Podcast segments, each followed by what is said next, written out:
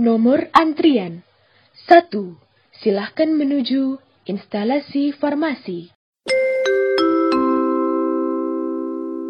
Jumlah kasus terkonfirmasi positif covid sembilan belas masih terus bertambah. Kasus positif covid sembilan belas di Indonesia terus bertambah. Saudara, meningkatnya jumlah kasus positif corona di Indonesia membuat tim relawan covid sembilan belas. Pemerintah Provinsi D K I Jakarta membuka pendaftaran bagi tenaga kesehatan yang berkenan menjadi relawan untuk membantu penanganan covid sembilan belas. Halo Sobat Ngobat, selamat datang di Podcast Ngobat, ngobrol bareng pengabdian masyarakat.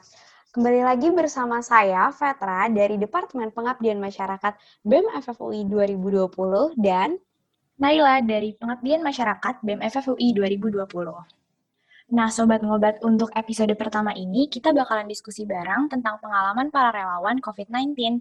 Hari ini gak cuma saya dan Vetra yang bakal nemenin kalian dengerin podcast ini nih, tapi kita kedatangan narasumber yang udah sangat berpengalaman di bidangnya, yaitu Bang Arief Rachid selaku Wakil Ketua Tim Nasional Percepatan dan Penanggulangan covid sembilan belas Dewan Masjid Indonesia.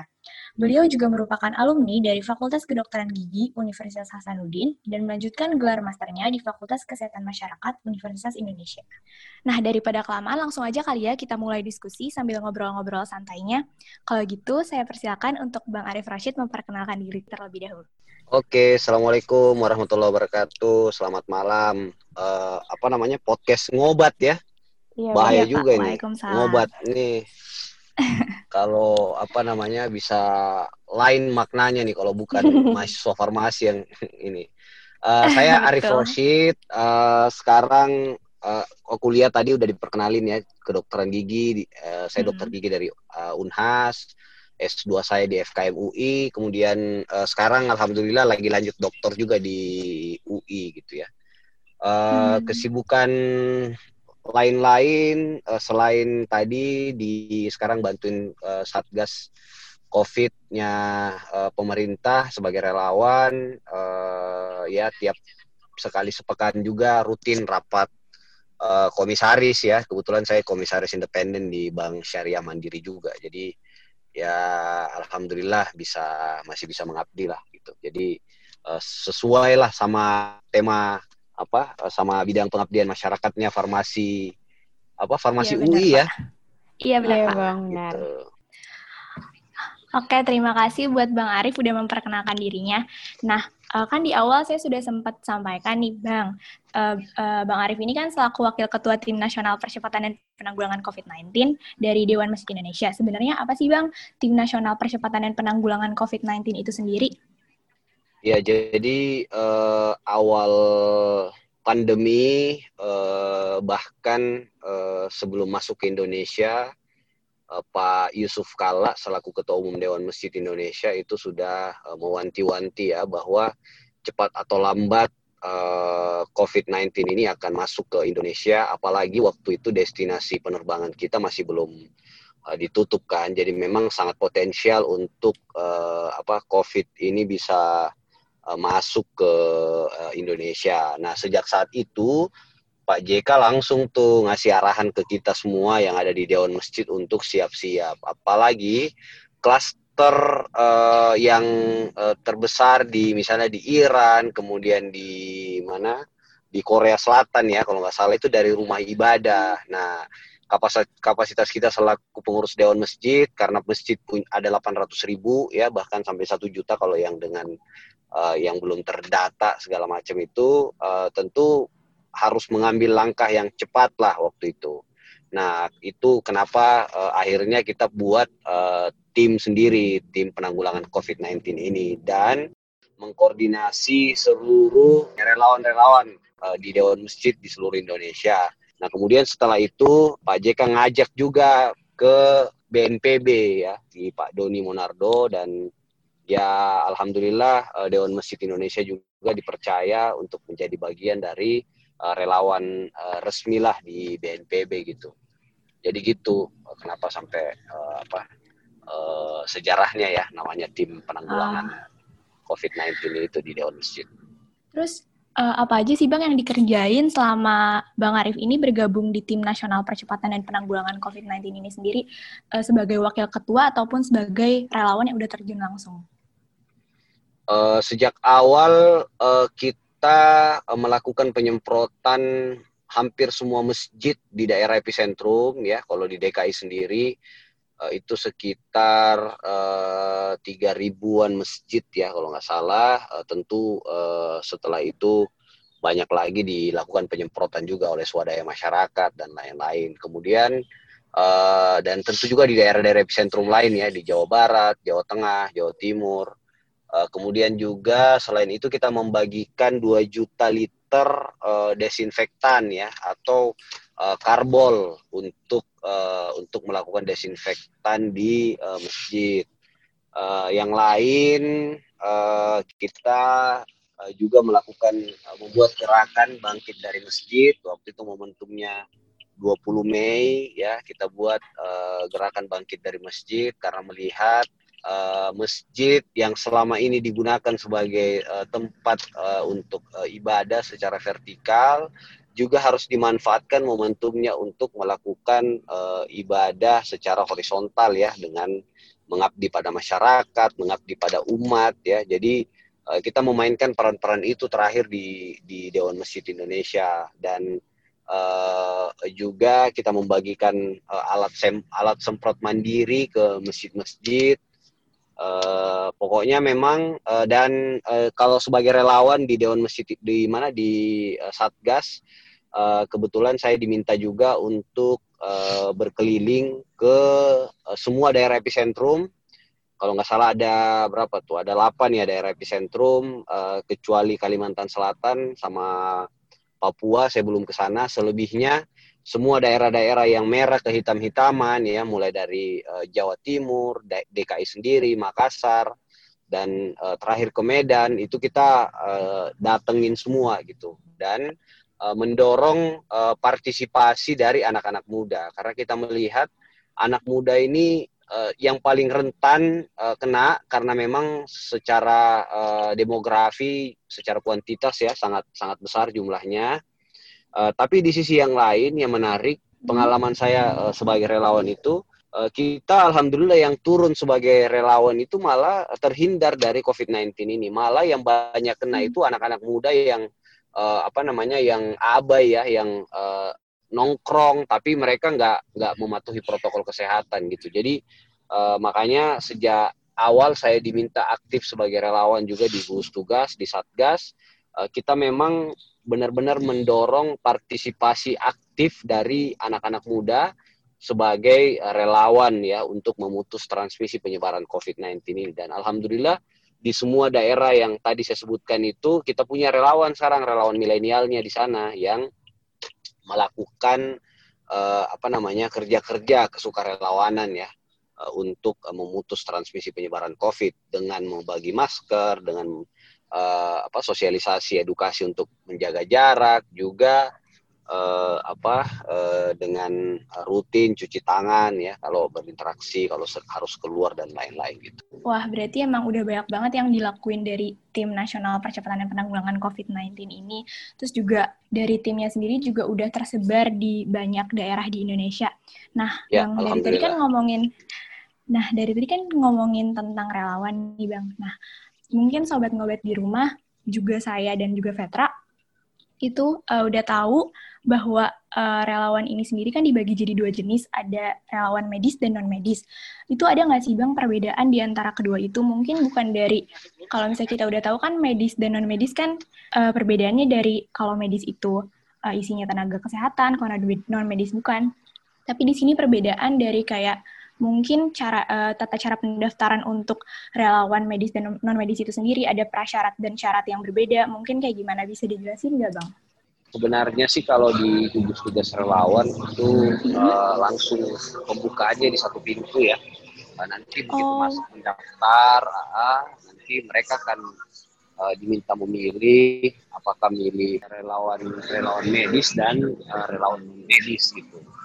Uh, jadi uh, sebenarnya sama, cuma memang tadi prakteknya di lapangan yang tentu berbeda ya. Kalau praktek, kalau uh, relawan medis ya mereka yang ada di uh, rumah sakit. Nah, relawan medis ini yang uh, semua memiliki peran yang signifikan. Kalau relawan medis itu bekerja di mana agar yang sakit itu bisa sehat. Kalau relawan non-medis, penekanannya di bagaimana yang sehat itu tetap sehat. Dan uh, jangan lupa, uh, yang sehat itu ada sekitar tujuh puluh sampai delapan puluh persen. Itu yang uh, menurut saya juga menjadi uh, hal yang uh, serius ya. Jadi itu tadi perannya harus uh, kita pikirkan dengan baik, bagaimana agar yang sehat ini menjadi tetap sehat, dan yang sakit itu bisa uh, sehat. Gitu. Jadi, nah kalau itu kita lakukan, tentu uh, berangsur-angsur uh, situasi kita tadi akan akan membaik. Dan alhamdulillah pengalaman saya berkeliling terakhir ke Jawa Timur, kita dapat kabar uh, itu sudah Uh, apa dari yang merah ke hitam-hitaman sekarang udah kuning ya. Jadi uh, alhamdulillah dampak dari teman-teman juga cukup signifikan lah. Uh, begitu bang. Nah bang, ngomong-ngomong tentang relawan nih bang, sebenarnya tuh uh, saat registrasi sebagai relawan itu kalau nggak salah dilakukan sesuai daerah ya bang? Uh, kita awalnya di gugus tugas relawan itu uh, di pusat ya, kemudian setelah saya turun ke daerah-daerah itu kita tentu memilih untuk kan pelatihannya secara nasional dulu. Nah setelah itu baru kita buat pelatihan-pelatihan lain di daerah-daerah yang dimaksud, apa namanya, collecting datanya di awal terpusat, tapi pelatihan kemudian edukasi dan lain-lain ya tentu berdasarkan daerah-daerah yang yang daerah-daerah sekitar lah. Jadi tentunya sebelum turun ke masyarakat, relawan itu uh, dilatih dulu ya Bang, sesuai protokol. Nah uh, ya. Bang, mau nanya juga untuk jangka waktu pengabdian relawan ini Bang, apakah itu dibuatkan kontrak dari pusatnya atau memang ada hak untuk relawan uh, menekan masa pengabdiannya Bang? Kalau ya namanya relawan, dia uh, terdaftar saja, ya kemudian eh, apa namanya, eh, ya dia akan terdaftar, masih akan terdaftar sebagai relawan sampai pandemi ini berakhir gitu ya. Jadi eh, apa namanya, selama pandemi ini terus berlangsung maka tentu saja eh, apa namanya eh, selama itu eh, atribut relawan melekat. Cuma memang eh, kita harus akui juga. Eh, apa namanya uh, untuk bagaimana memberdayakan relawan ini dengan uh, secara masif ya, itu memang masih ya masih banyak kendalanya lah, karena sekali lagi semua uh, baru menghadapi situasi yang seperti ini dan agak unik nih pandemi covid sembilan belas ini, karena uh, dia kan kategorinya bencana non alam. Nah yang banyak kita pahami itu yang banyak relawannya itu bencana alam gitu. Jadi karena kita baru dapat bencana alam seperti ini, maka semua orang butuh belajar lagi, ya butuh beradaptasi lah terhadap situasi-situasi yang ada. Ah, begitu bang. Uh, mau nanya juga nih bang, uh, uh, selama kita jadi relawan nih bang, kira-kira apa sih? Uh, mungkin bukan fasilitas, tepatnya tanggungan-tanggungan yang kita dapatkan, itu bang sebagai relawan. Apakah disediakan asrama untuk tempat tinggal? Oh, uh, oke. Okay. Bang. Oke, kalau di relawan kita uh, ada uh, tempat uh, apa namanya base camp gitu ya di Hotel Media kalau nggak salah. Hmm. Aku juga sendiri sebenarnya belum pernah ke sana ya, tapi uh, karena memang uh, kadang-kadang uh, tugasku secara langsung uh, koordinasi dengan Pak Doni lah, Pak Doni Monardo sebagai jenderalnya, uh, jenderal perang covid sembilan belas ini. Jadi uh, apa namanya, tapi setahu saya teman-teman di gugus tugas relawan itu itu sehari-hari di Hotel Media ya, jadi mereka uh, apa namanya ngumpulnya di sana, dan uh, pada saat uh, ditugaskan ya tentu saja uh, Pak Doni selalu uh, apa namanya uh, selalu uh, ya benar-benar kebutuhan-kebutuhan kita dipenuhi lah, makan dan segala macam, karena uh, memang uh, soal imunitas ini menjadi menjadi poin yang paling krusial ya. Kalau uh, imunitas kita sebagai relawan yang keliling ke sana kemari itu tidak terjaga, tentu kita juga ikut rentan gitu. Tapi kalau kesehatan kita baik ya, makanannya oke, okay,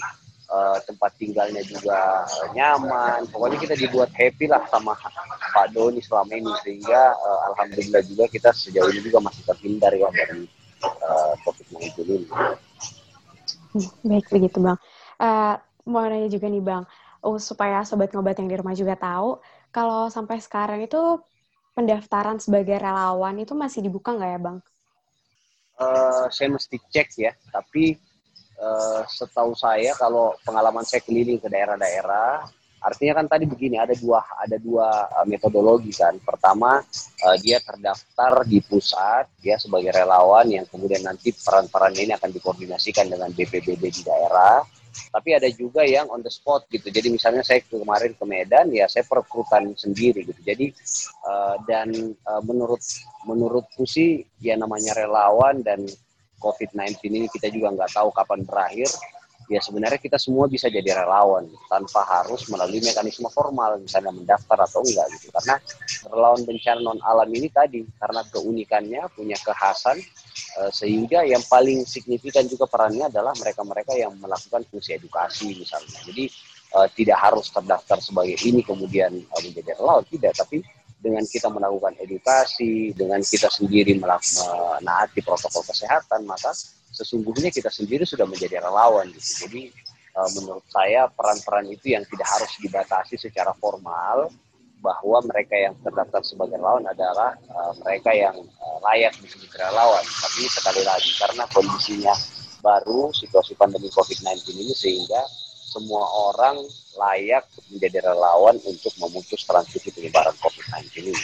Baik, begitu Bang. Saya mau konfirmasi ulangi Bang. Jadi uh, Abang sudah menjadi relawan di Satgas, baik di pusat maupun di Dewan Masjid Indonesia, sejak bahkan sebelum coronavirus masuk ke Indonesia, begitu Bang? Uh, iya. Ya. Nah, saya mau nanya nih Bang, apa sih yang menggerakkan Abang sehingga Abang tuh mau gitu loh menjadi relawan?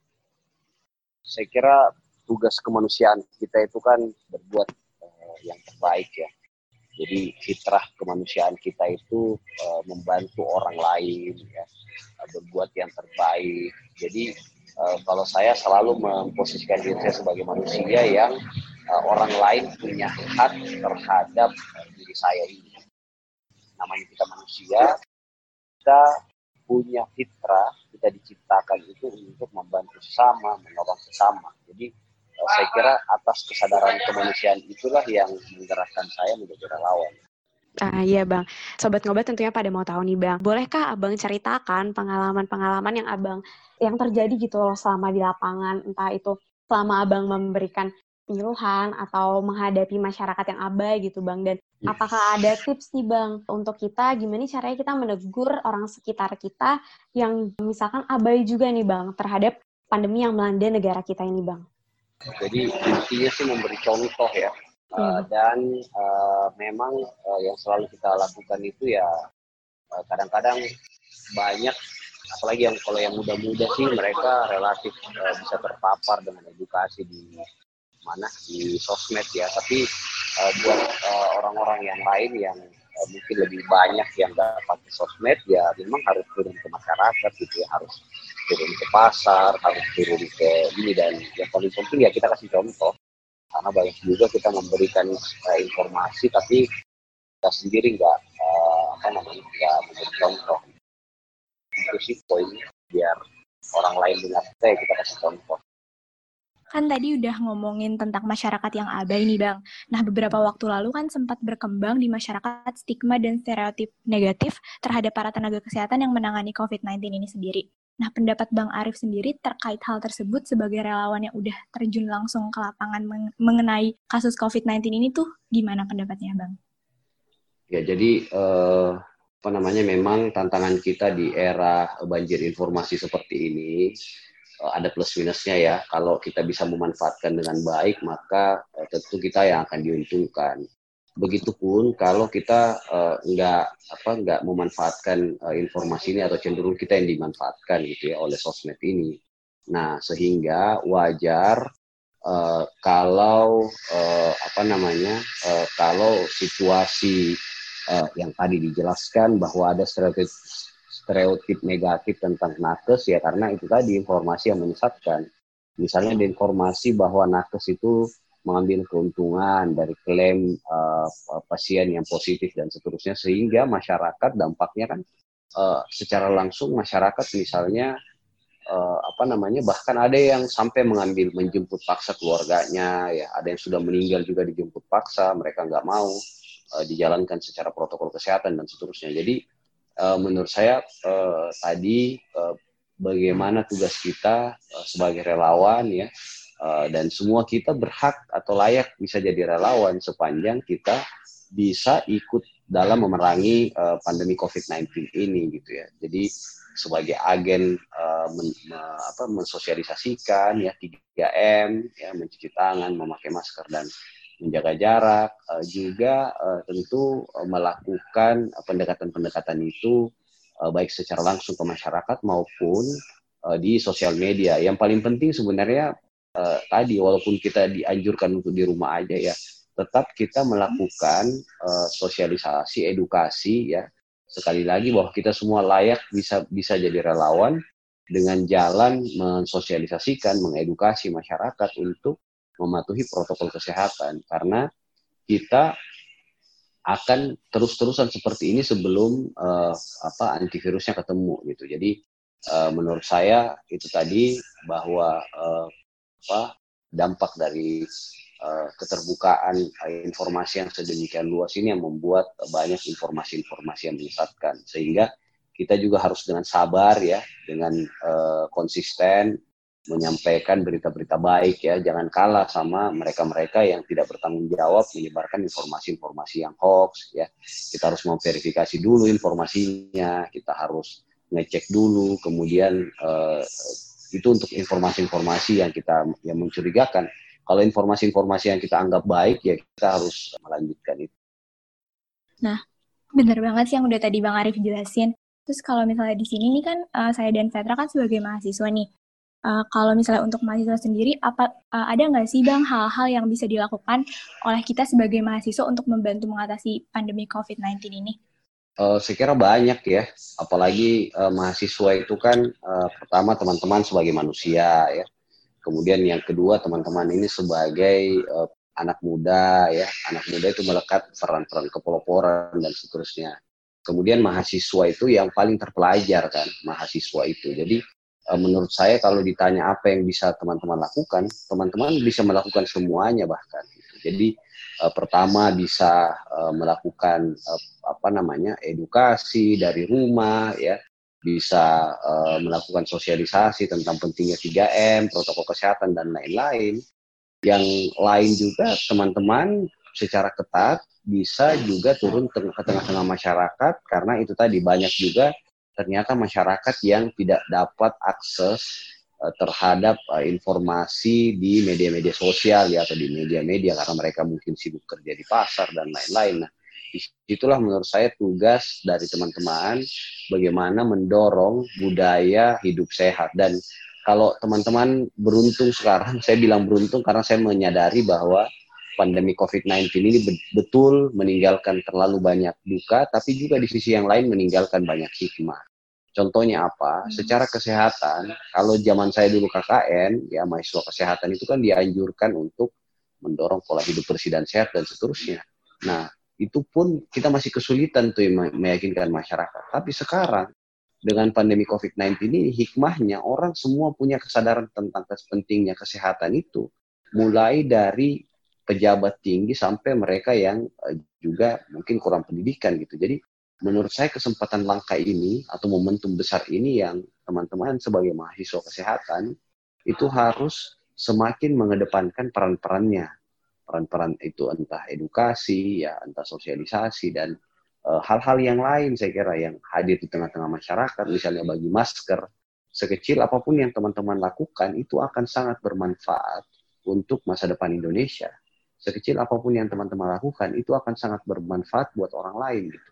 Nah, tidak semua orang-orang itu menyadari pentingnya eh, apa namanya eh, melakukan peran-peran itu. Kalau mereka mungkin eh, bisa melakukan peran apa eh, bisa eh, menjalankan protokol kesehatan, tapi belum tentu mereka secara efektif bisa menyampaikan pesan itu kepada yang lain.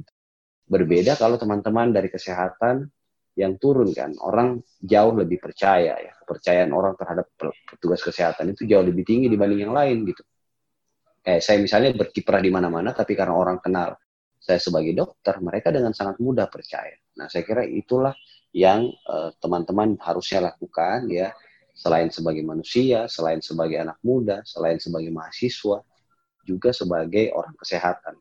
Kita, sensitivis, sensitivitas kita terhadap masalah-masalah kemanusiaan itu harus jauh lebih tinggi daripada teman-teman yang uh, di luar, uh, mungkin di luar mahasiswa kesehatan itu. Gitu. Baik Bang, uh, berarti untuk Sobat Ngobat terutama yang mahasiswa nih, jangan lupa gunain apa yang udah kita pelajari juga untuk mengedukasi sekitar kita. Nah, uh, kami juga mau nanya nih Bang, pandangan Abang mengenai sejak diberlakukannya new normal Bang. Dan kita tahu bahwa justru jumlah orang-orang yang terkena ko- uh, penyakit coronavirus disease ini Bang, justru ber- bertambah gitu Bang. Bagaimana sih pandangan Abang gitu tentang diberlakukannya new normal? Apakah ini cukup efektif untuk membantu kita dalam menanggulangi covid sembilan belas Bang? Jadi memang uh, kesehatan sama ekonomi itu kan Uh, agak sulit dipisahkan ya, makanya uh, uh, tagline-nya kan apa namanya uh, kesehatan pulih ekonomi bangkit gitu. Jadi dua hal ini uh, secara terang uh, memang saling membutuhkan gitu. Kita uh, makanya mekanisme yang dijalankan sekarang oleh pemerintah mekanisme gas dan rem gitu. Kita juga tentu tidak mau uh, hancur ya sehancur-hancurnya karena covid sembilan belas ini secara ekonomi. Mungkin bahwa ada yang eh, apa namanya terdampak secara kesehatan, ya tentu saja saya kira. Tapi kita juga nggak bisa menutup mata bahwa secara ekonomi sekarang saya pengalaman ke Bali yang biasanya mereka tumbuh di atas rata-rata perekonomian nasional, sekarang mereka hancur-hancuran di bawah min, apa minus sepuluh mereka kan di bawah eh, Indonesia yang minus minus lima gitu. Jadi eh, menurut saya memang mekanisme gas dan rem ini sangat tepat ya. Di mana di satu sisi kita memulihkan ekonomi, memulihkan kesehatan, ya. Di sisi yang lain ekonomi sudah mulai pelan-pelan harus kita bangkitkan kembali dan uh, itu saya kira uh, bukan uh, sesuatu hal yang kita bisa pertentangkan gitu. Jadi keduanya harus kita dorong sama-sama. Ada waktunya kita uh, mendorong ekonomi sekuat-kuatnya, ada waktunya juga kita uh, merem, ya. Uh, apa uh, uh, karena kita melihat dampak kesehatan yang uh, mungkin juga akan semakin meluas gitu. Jadi uh, menurut saya strategi yang dilakukan pemerintah ini yang harus juga kita dukung, kita support ya. Kita yang uh, mulai uh, apa uh, orang tua kita, keluarga kita yang bekerja itu sudah mulai uh, menghidupkan uh, ekonominya, tapi di sisi yang lain mereka juga harus ingat bahwa ada kesehatan yang harus mereka jaga. Sehingga protokol kesehatan harus ditegakkan, dia bukan sebagai pilihan, tapi dia menjadi keharusan ya untuk kita uh, bisa jalankan. Gitu. Dengan seperti itu, ketika virus antivirusnya dapat dan uh, sudah mulai dilakukan vaksin, maka uh, kita kembali uh, gas rem ya sekuat-kuatnya untuk uh, mendorong uh, ekonomi kita bisa bangkit kembali. Baik Bang, sebelum kita menutup nih Bang sesi kita hari ini. Bolehkah kita minta pesan Abang untuk masyarakat secara luas dalam menghadapi covid sembilan belas ini, Bang? Uh, pesan saya pada semua uh, teman-teman ya, uh, khususnya di di Fakultas Farmasi ini ya, teman-teman sebagai uh, anak muda, sebagai mahasiswa kesehatan punya, harus punya tanggung jawab ya, harus menolong sesamanya. Menolong orang sekitar kita, ya membantu uh, kampanye kesehatan khususnya. Yang lain kepada masyarakat tentu harus bisa menegakkan tiga protokol kesehatan dan pelan-pelan juga mengungkit uh, ekonomi kita, gitu ya dengan mulai berdagang ya dan seterusnya. Baik Bang Arief. Terima kasih ya. Atas waktunya Bang. Terima uh, kasih. Banyak banget ilmu yang sudah kita dapatkan. Nah Sobat Ngobat, jadi tadi udah banyak banget ya yang dilakuin Bang Arief bersama tim Satgasnya seperti bagi-bagi disinfektan dan hal lainnya. Nah terus untuk relawannya itu sendiri tersebar di berbagai daerah di Indonesia. Terus nggak usah khawatir juga, ternyata ada tanggungan atau jaminan seperti yang tadi Sobat Ngobat udah dengar nih. Tiap relawan akan disediakan base camp di masing-masing daerah. Bang Arief juga udah banyak cerita tentang pengalaman-pengalamannya ketika dia turun langsung menjadi relawan itu sendiri. Banyak banget kan yang bisa kita dapetin dari diskusi kita kali ini, ya nggak, Fat? Bener banget apa yang dikatakan Naila. Apalagi dari pengalaman Bang Arief ini kita bisa belajar nih, gimana sih cara menghadapi masyarakat yang abai gitu loh dengan keadaan yang melanda negeri kita ini. Nah, untuk Sobat Ngobat juga jangan lupa bahwa dalam menanggapi new normal yang udah berlaku di beberapa daerah di Indonesia, itu bukanlah sesuatu yang harus kita pertentangkan. Sesuai dengan tagline yang kita anut nih, yaitu kesehatan pulih, ekonomi bangkit, bahwa ekonomi dan kesehatan bukanlah dua hal yang bisa dipisah-pisahkan, melainkan mereka bergerak secara beriringan. Ini waktunya kita untuk pintar-pintarnya kita dalam menjaga kesehatan kita dan orang di sekitar kita. Kemudian, untuk Sobat Ngobat juga perlu pilih-pilih mengenai informasi apa yang kita dapatkan, baik dari grup WhatsApp ataupun dari internet dan sebagainya. Banyak banget informasi yang kurang akurat, jadi kita perlu lebih bijaksana dalam mengambil informasi. Dan jangan lupa teman-teman bahwa semua orang berhak untuk menjadi relawan bagi dirinya sendiri dan bagi uh, masyarakat di sekitarnya. Terutama jangan lupa untuk terus ikutin protokol kesehatan tiga M dalam melawan covid sembilan belas, yaitu memakai masker dengan benar, menjaga jarak aman, dan mencuci tangan sesering mungkin. Kami juga mengucapkan terima kasih yang sebesar-besarnya kepada Bang Arief Rachid atas waktu dan ilmu yang sudah uh, dibagikan kepada kami. Untuk menutup episode kita kali ini, mau ngingetin Sobat Ngobat, baik mahasiswa maupun masyarakat luas, jangan lupa juga untuk daftarkan diri kalian menjadi relawan dalam menghadapi covid sembilan belas di Indonesia ini. Salah satu laman yang bisa kalian kunjungi yaitu deskrelawanpb dot b n p b dot go dot i d. Kalian bisa banget cek di situ ya. Sekian dulu untuk episode pertama Podcast Ngobat. Sekian dari kami, kurang lebihnya mohon maaf. Semoga lekas sembuh. See you Sobat Ngobat!